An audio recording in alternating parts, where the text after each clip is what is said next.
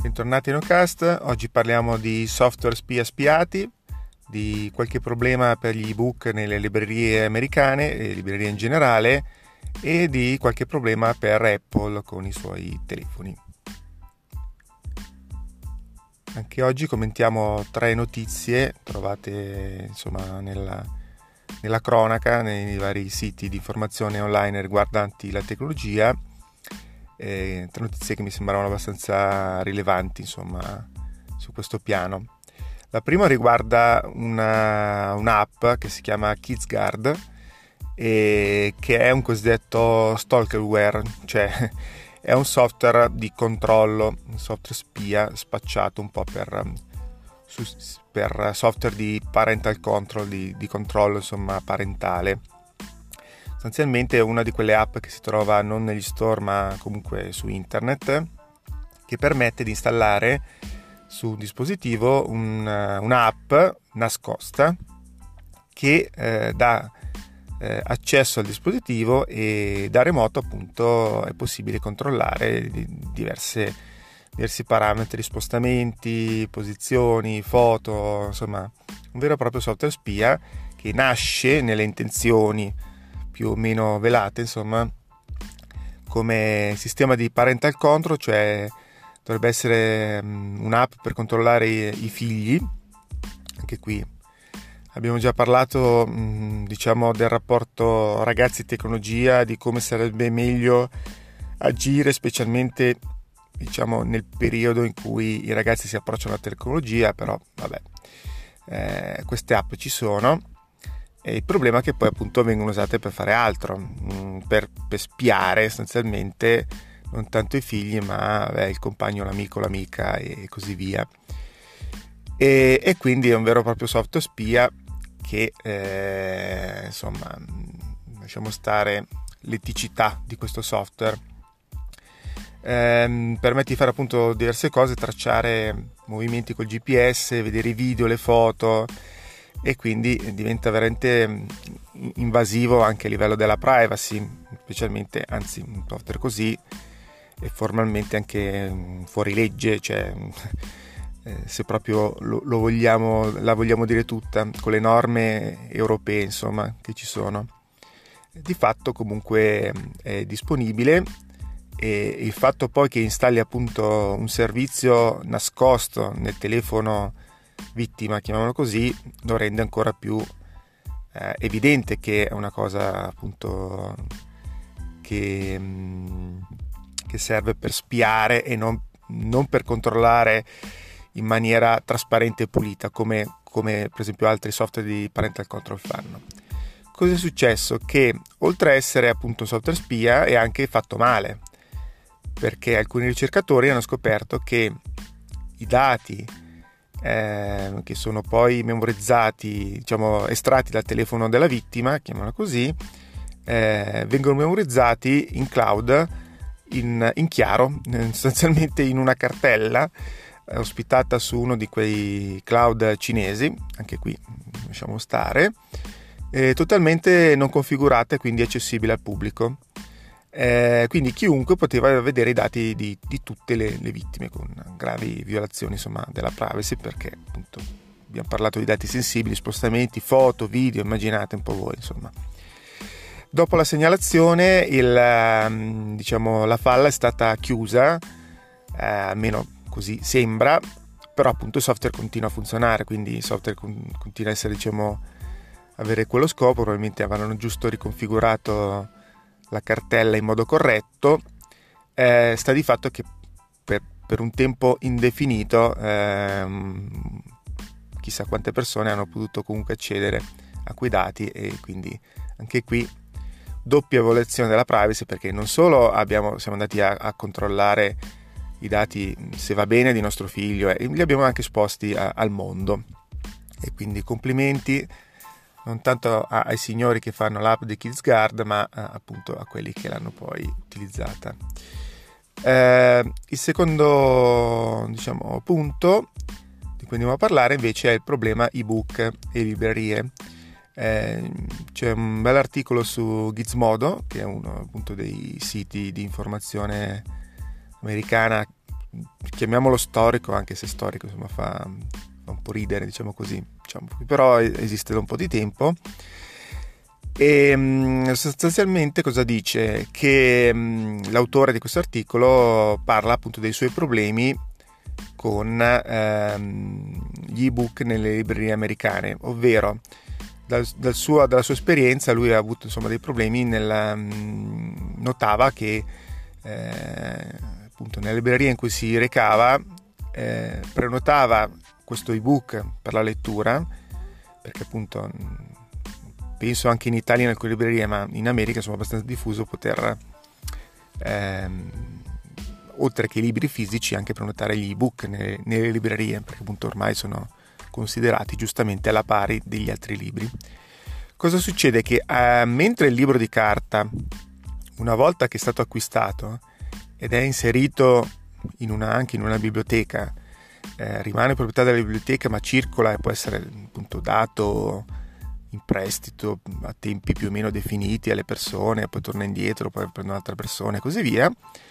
L'ebook segue delle regole mh, diverse, nel senso che intanto le librerie sono costrette a pagare un prezzo maggiore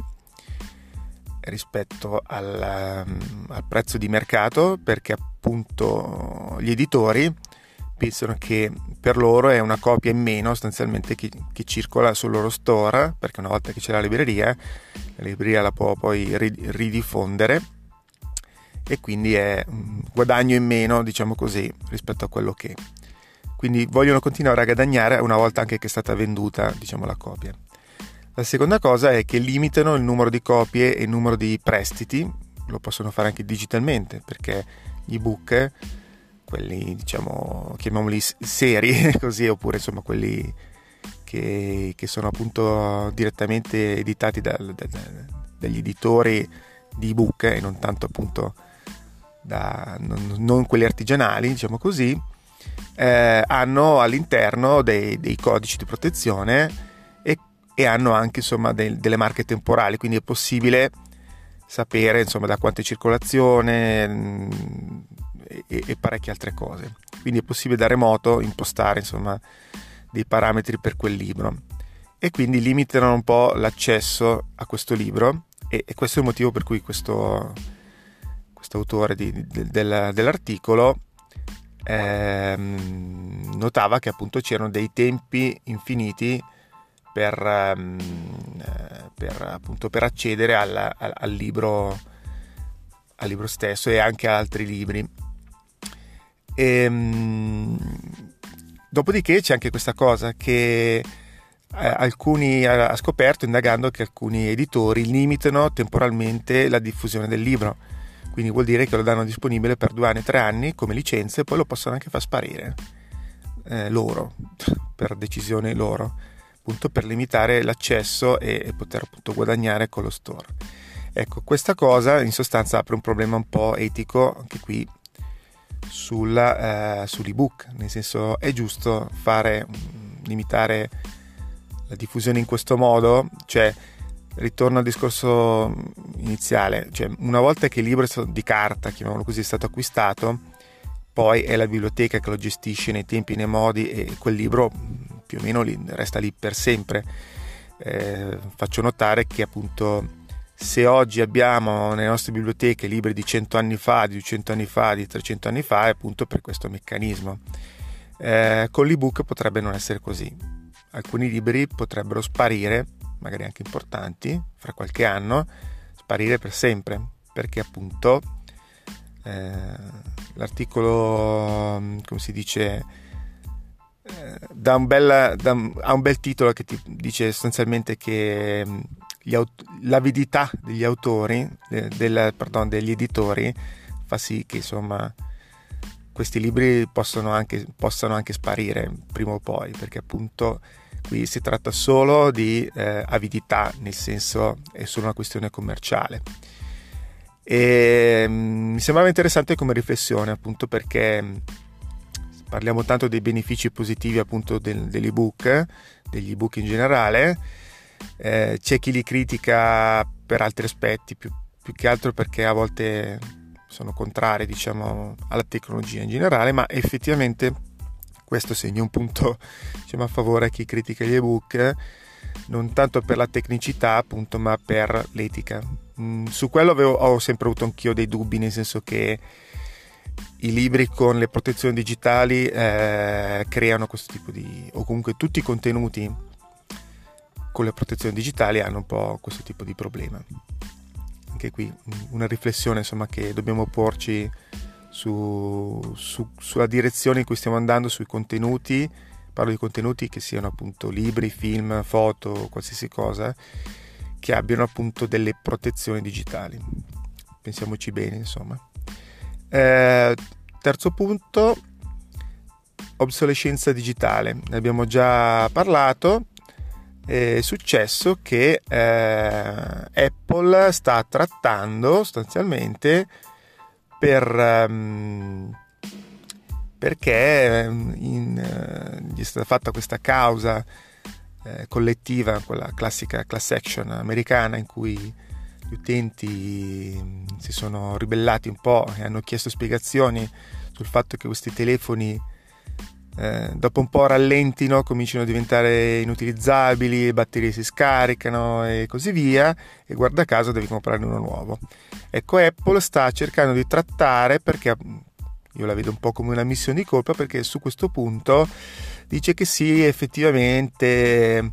il fatto che loro buttino fuori questo update e questo software diventi sempre più pesante, alla fine è voluto anche un po' per per poter fare il cambio di telefono essenzialmente. Eh, non l'hanno ancora ammesso diciamo pubblicamente in modo chiaro, però il fatto che stiano trattando per una cifra che riguarda mi sembra 50 milioni di dollari, che non sono noccioline, ehm, vuol dire insomma che vogliono un po' chiudere la questione. Eh, alla fine eh, si parla di poche decine di dollari a consumatore che faranno